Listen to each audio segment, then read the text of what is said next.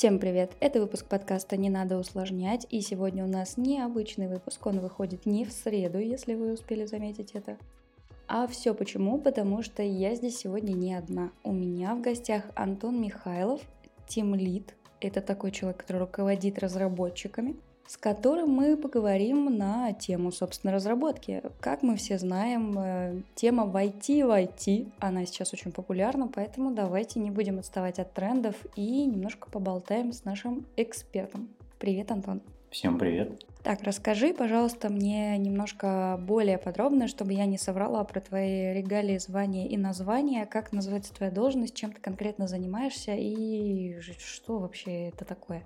Я тимлид, и я управляю двумя командами разработчиков. Одна команда занимается C++ разработкой, вторая команда занимается Python разработкой. В мои задачи входит организация процессов, подбор технологий, планирование всей разработки и ее поддержка. То есть направление ребят в нужную сторону, чтобы они не ошибались в своем процессе, чтобы они допускали как можно меньше ошибок. Это, в принципе, то, чем, чем я занимаюсь. Ну, то есть Team Lead, получается, это такой руководитель, как, э, ну, не знаю, руководитель, директор пляжа только с разработчиками. По сути, да. Э, единственное, что он должен, э, он должен понимать техническую сторону. Да? То есть это не просто руководитель, это руководитель с техническим бэкграундом. Потому что первый человек, которому пойдет задавать вопрос разработчик, если у него что-то не получается, это, соответственно, тимлит. Да? У меня там не работает то, не работает все, я не знаю, как, как, как сделать такую-то вещь. Соответственно, он, первым делом он пойдет к тимлиду, тимлид должен будет его направить в правильную сторону. Соответственно, если у вас в команде такой человек есть, то, как правило, разработка у вас будет происходить гораздо быстрее. Ровно по одной причине, потому что разработчик не будет меньше тратить времени на то, чтобы искать ту информацию в сети, да, которую он даже не знает, как подойти. То есть получается, что стать тем лидом, просто придя с улицы и сказав, слушайте, я умею руководить людьми, невозможно.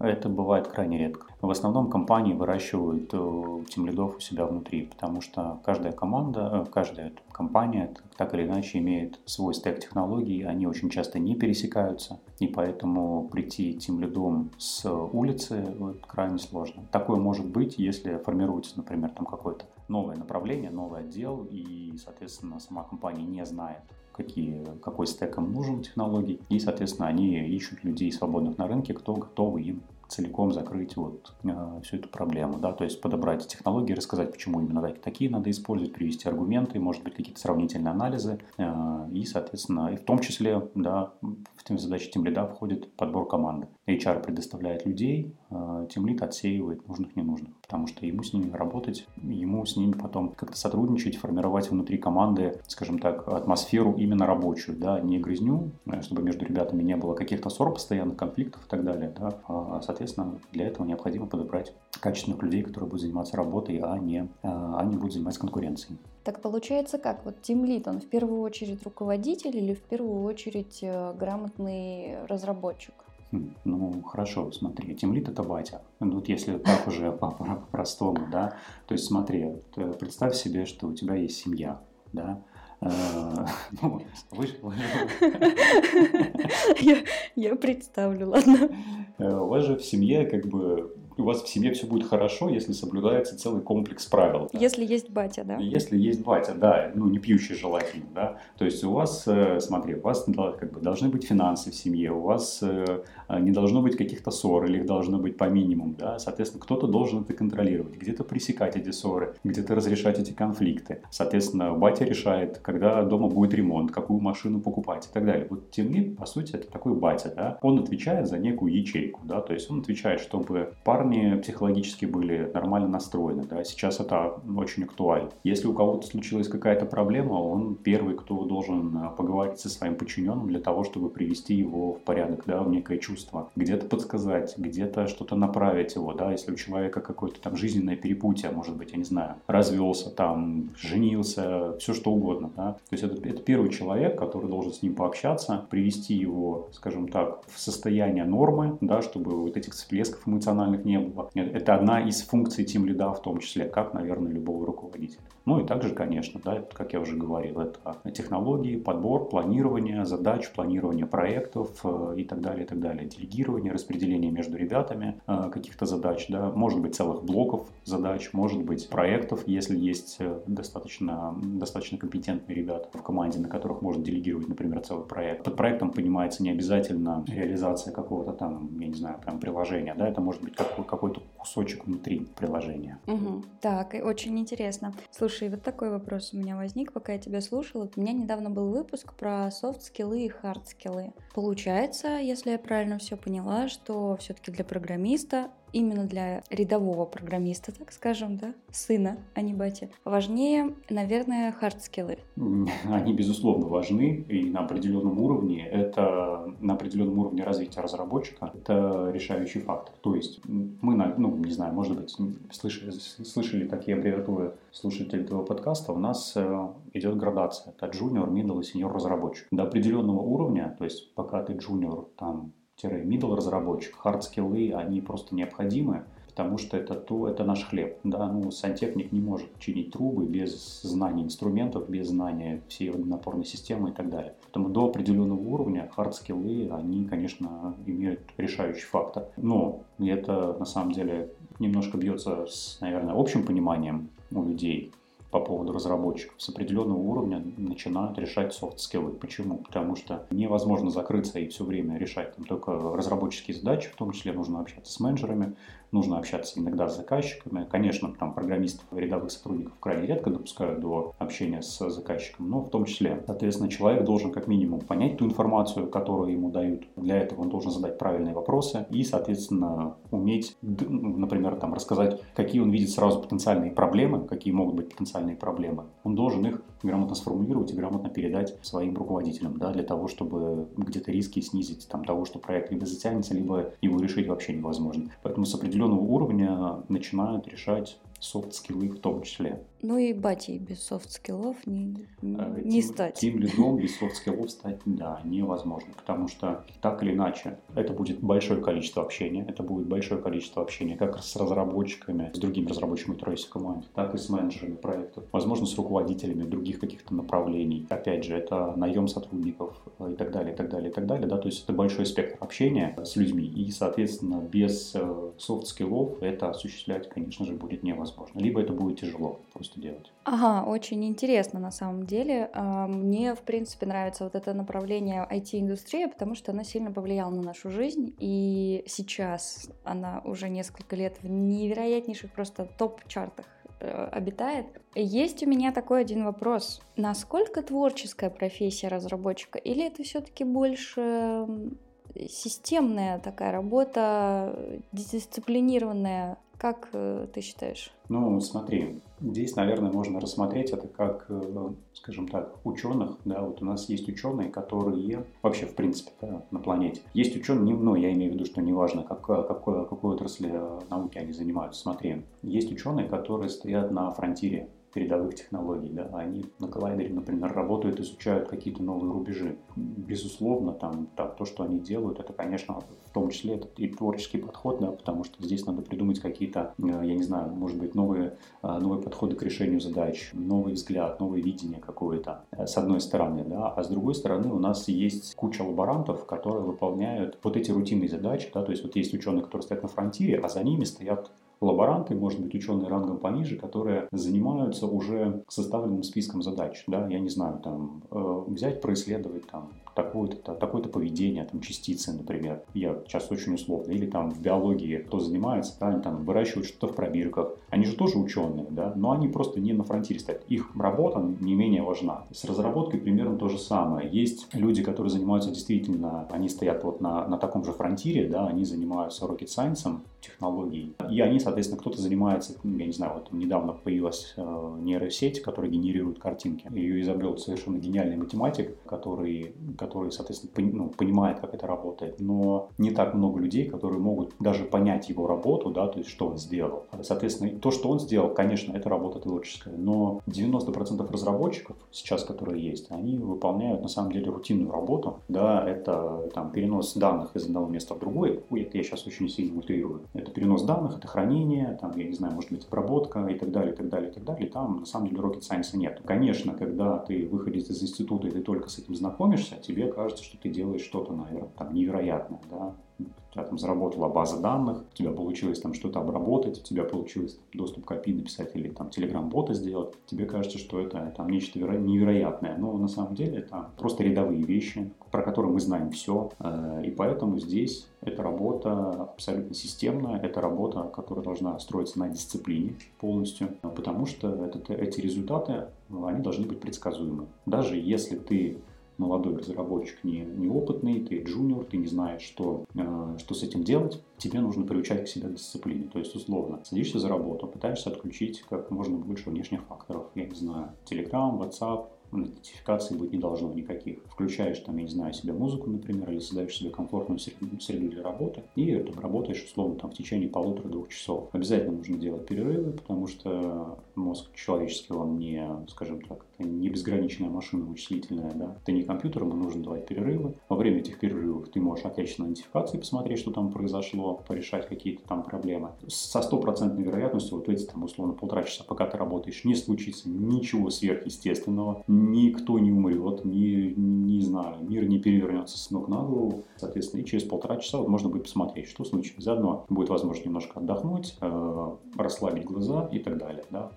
И через полтора часа опять сесть за работу. Соответственно, по каждой задаче обязательно нужно писать себе план, да, то есть даже если э, в изучение задачи входит обучение какое-то, да, его тоже нужно писать, либо выносить там обучение как-то отдельно, в другую, там, в подзадачу, еще как-то, но тогда про, просто исходя из этого, да, если у нас есть план по задаче, например, сейчас мы занимаемся там, я не знаю, я джуниор-разработчик, да, я не знаю, как написать телеграм-бота, значит, первое, что нужно сделать, это выделить себе 2-4 часа, например, на изучение того, что там происходит, да, то есть вообще там просто почитать документацию. Это должно быть написано в плане, да, мне надо 4 часа почитать документацию. Я как разработчик, я не знаю, с чем это связано. Потом мне надо, например, там, еще условно 4 часа на то, чтобы написать прототип, да, попробовать, как это работает, да, все ли я правильно понял, все ли там подходы, которые я прочитал, там имеют место быть, или уже произошли некие обновления, да, в самой технологии, и, соответственно, из того, что я прочитал, уже часть данных устарела. Вот. Исходя уже из этих 8 потраченных часов, можно будет сделать какой-то план и непосредственно по самой работе. То есть это абсолютно дисциплина, это в, в, вот в ряде случаев, там, в 90% случаев это не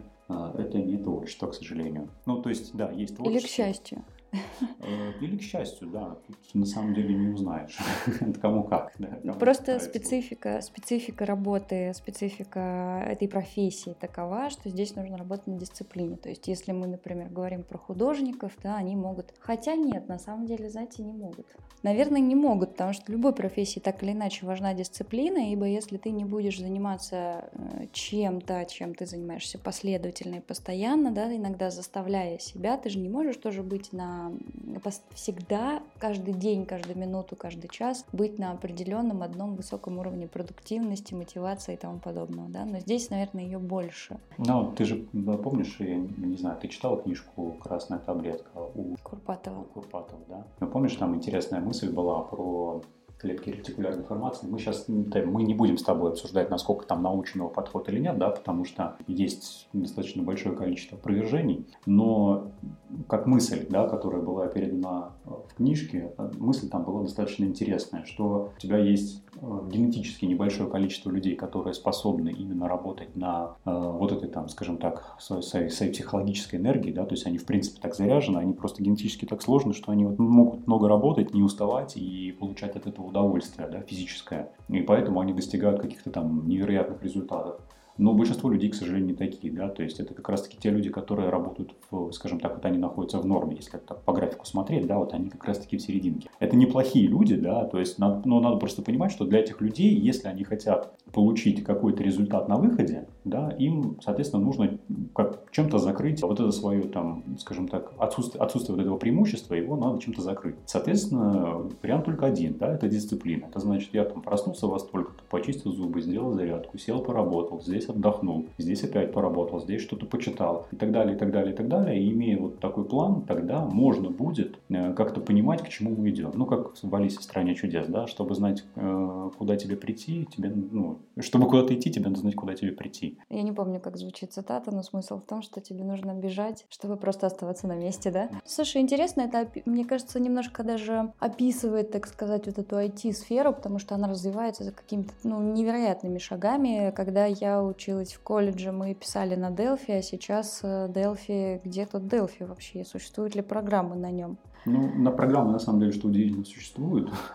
Но надо понимать, что даже на тот момент, когда ты в колледже изучал Delphi, он уже был не актуален. Вот. Да, но да, это действительно, то есть это еще одна из, ну, это не проблема IT, да, как индустрии, это может быть, не знаю, как ну, специфика. Смотри, это может быть как совет твоим слушателям, вдруг там кто-то из них действительно там думает о том, чтобы войти в IT, надо понимать, что если вы на это подписываетесь, вам придется учиться всю жизнь до конца. Почему? Ну, ровно столько, сколько вы будете заниматься этой профессией. По одной простой причине. Технологии меняются очень быстро. Обновление текущих языков, фреймворков и так далее происходит просто с невероятной скоростью. Иногда у нас есть такой пример, да, проект успев... не проект, скажем так, технологии успевают состариться, пока проект был завершен на этих технологиях. То есть, представляешь, Ничего да? себе. Да. То есть у нас там есть один проект, который мы там делали, ну, наверное, 4 года. Это достаточно большой, может больше, может 5 лет. И уже там, скажем так, там те библиотеки, которые мы использовали, там они уже выпустили по, по 6, наверное, по 7 версий, а мы еще используем предыдущие, потому что каждое обновление, ну, оно должно быть обосновано, да, потому что мы обновимся, у нас что-то перестанет работать, например, мы не можем себе этого позволить, потому что у нас продукт в продакшене, его использует большое количество людей, поэтому каждое обновление должны быть тщательно проведены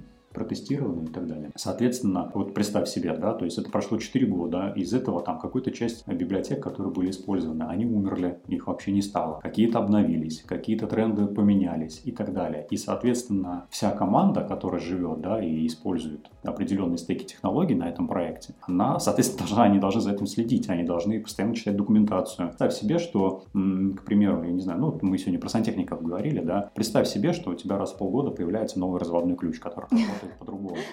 Да, и, в общем, да, он удобнее, конечно. Он с каждой, с каждой, вот, с каждой выкаткой, с каждым появлением он становится все удобнее, удобнее и удобнее, да, но это всегда новый, ты уже к старому привык. Это только то, что касается инструментов, да, а у сантехника же не только разводной ключ, там у него целый набор с чемоданом всегда приходит. Представь, что у тебя в чемодане там 30 вещей, да, и 20 из них, пока ты от одного клиента до другого дошел, они поменяли свою, свою форму. Устарели просто, да, ты в соседнюю квартиру пошел, а пришел уже с а неактуальными инструментами. Да, еще, что самое интересное, пока ты шел от одного заказчика к другому, у тебя там и трубопровод в доме поменяли. Поэтому, конечно, понимаешь, то есть здесь получается, что люди, которые работают в IT, они должны постоянно, они должны постоянно читать, они должны постоянно что-то изучать, общаться друг с другом и так далее. И это только, вот я тебе описал, это только то, что касается технологий каких-то, да, которые мы используем. Еще надо понимать, что есть специфика.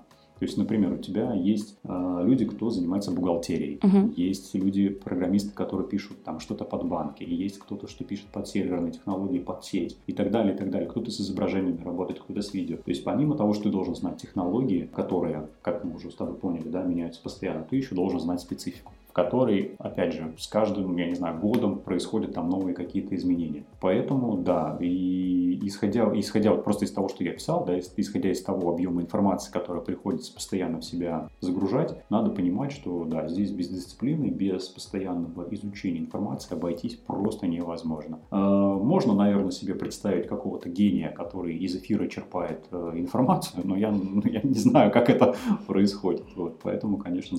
А как восстанавливаться при таком ритме. То есть, получается, ты очень много работаешь, очень много изучаешь, ты постоянно в каком-то вот в этом процессе пропускания через себя кучи информации. Как восстанавливаться? Есть ли у тебя какие-то советы, лайфхаки? Спите, занимайтесь спортом, э, ищите хобби. Старайтесь заниматься э, чем-то, что максимально будет противоположным тем, чем вы занимаетесь на работе. Например, ты, у тебя на работе сидячий образ жизни, да, ну отдыхай, значит, стоя. Не знаю, катайся на лыжах, э, бегай, э, катайся на коньках, я не знаю, все что угодно. То есть вот сделай максимально противоположно. Во-первых, у тебя сбалансируются гормоны в, в организме, да, то есть за счет того, что ты сидишь, постоянно читаешь, опять же, это стресс, постоянное общение. После занятий спортом уровень кортизола немножко снизится, и, конечно, будет полегче. Это как один из вариантов. Второй вариант – ищите хобби. У нас, на самом деле, среди разработчиков, там, мы недавно в общем чате общались, обменивались там инфой, кто у кого какие хобби. Слушай, это просто какой-то невероятный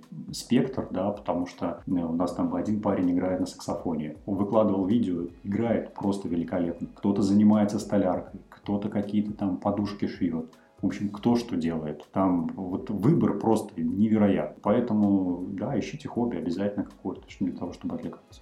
А у тебя какое хобби? Я варю пиво в промышленных масштабах. Мы с коллегой занимаемся этим достаточно давно. Мы заказываем варки в Петербурге контрактные и привозим сюда в город, продаем абсолютно там по лицензии, все легально продаем. Ну, просто нам интересно этим заниматься. Мы не пытаемся на этом заработать, пытаемся просто вкусный продукт привезти людям. Это одно из хобби. Также, не знаю, люблю кататься на сноубордах, на сноуборде, например.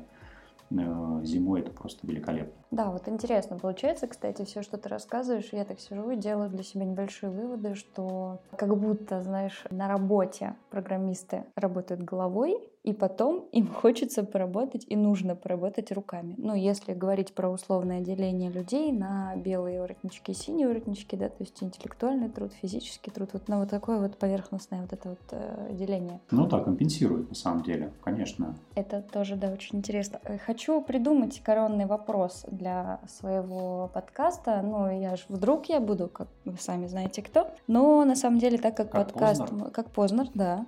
А, ну, я бы очень хотела как Познер быть. Это очень уважаемый мной человек. Прекраснейший пример того, как можно развиваться, основываясь в том числе и на таком скилле, как умение говорить. Итак, мне интересно на самом деле было бы узнать вот что. Что самое любимое в твоей работе? Почему ты ее любишь? За что? Слушай, мне нравится видеть результат. То есть смотри, в процессе, пока ты находишься, это зачастую выглядит как хаос. Но ты, наверное, сама знаешь, что делегировать задачи – это достаточно сложная задача. Ну, сложный навык, да, этому нужно учиться. Ну, представь себе, ты общаешься с человеком, заказчиком. Может быть, если повезет, дай бог, с аналитиками, которые составили тех задания. Они что-то, ну, то есть, ну, помнишь этот эксперимент, когда люди рисуют елку друг другу на спине, да, а в конце там получается что-то невероятное. Вот, здесь то же самое. То есть, эта информация проходит несколько цепочек передачи. В конечном счете, там, до разработчиков она доходит в каком-то там еще невероятном, да, там, образе.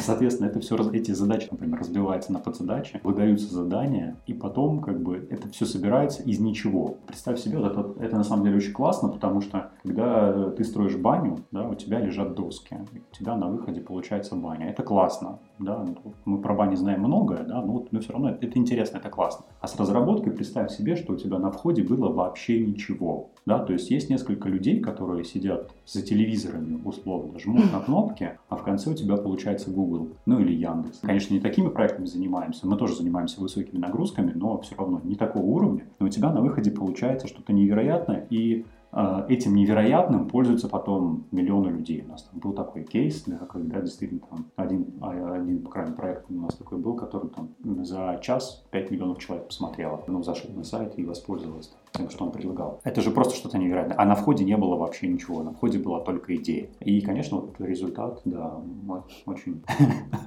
он очень заставляет вставать по утрам, скажем так. То есть делаем вывод, друзья мои, все дело в чистолюбии. Да, наверное, наверное так. Да нет, конечно, нет, я понимаю прекрасно, что когда ты осознаешь и видишь, что твоим продуктом, твоим детищем, твоим результатом работы пользуется большое количество людей, это очень круто, это это дарит смысл, пожалуй, да, то есть ты понимаешь, что твоя работа не просто так, ты не, не делаешь добро и бросаешь его в воду, да, ты делаешь добро и им пользуются. Да. Ну, это я, конечно же, тоже условно говоря. И я прям соглашусь и подпишусь под каждым словом по поводу того, что превращать хаос в какой-то готовый продукт или какую-то систему, которая, да, будет ясна, понятна и, дай бог, осязаема. Это я про баню.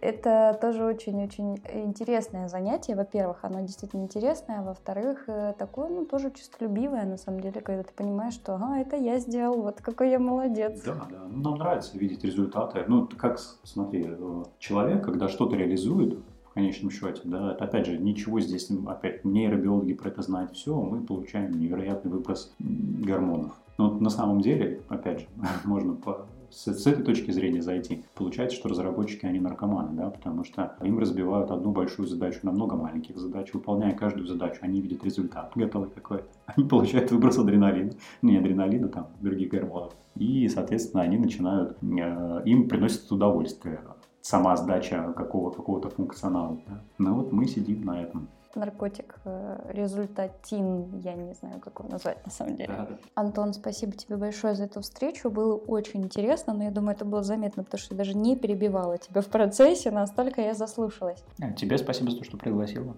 мне тоже было приятно пообщаться, поотвечать на вопросы. Но на этой замечательной приятной ноте мы завершаем наш подкаст, не забывайте, помните всегда ставить лайки, делиться с друзьями и коллегами, обязательно подписываться на мой телеграм-канал, ссылка на который есть в описании. И, кстати, дамы и господа, дорогие мои любимые, чтобы вам было приятнее а, и понятнее слушать этот выпуск, я в описании этого выпуска добавлю мини-словарь, в котором расскажу вам, что такое продакшн, библиотеки и тому подобное, на случай, если вы не знаете. Всем пока-пока и услышимся с вами уже в ближайшую среду, как обычно, расскажу вам что-то очень полезное и невероятно интересное. Пока-пока. Чик-чик-чик-чик-чик.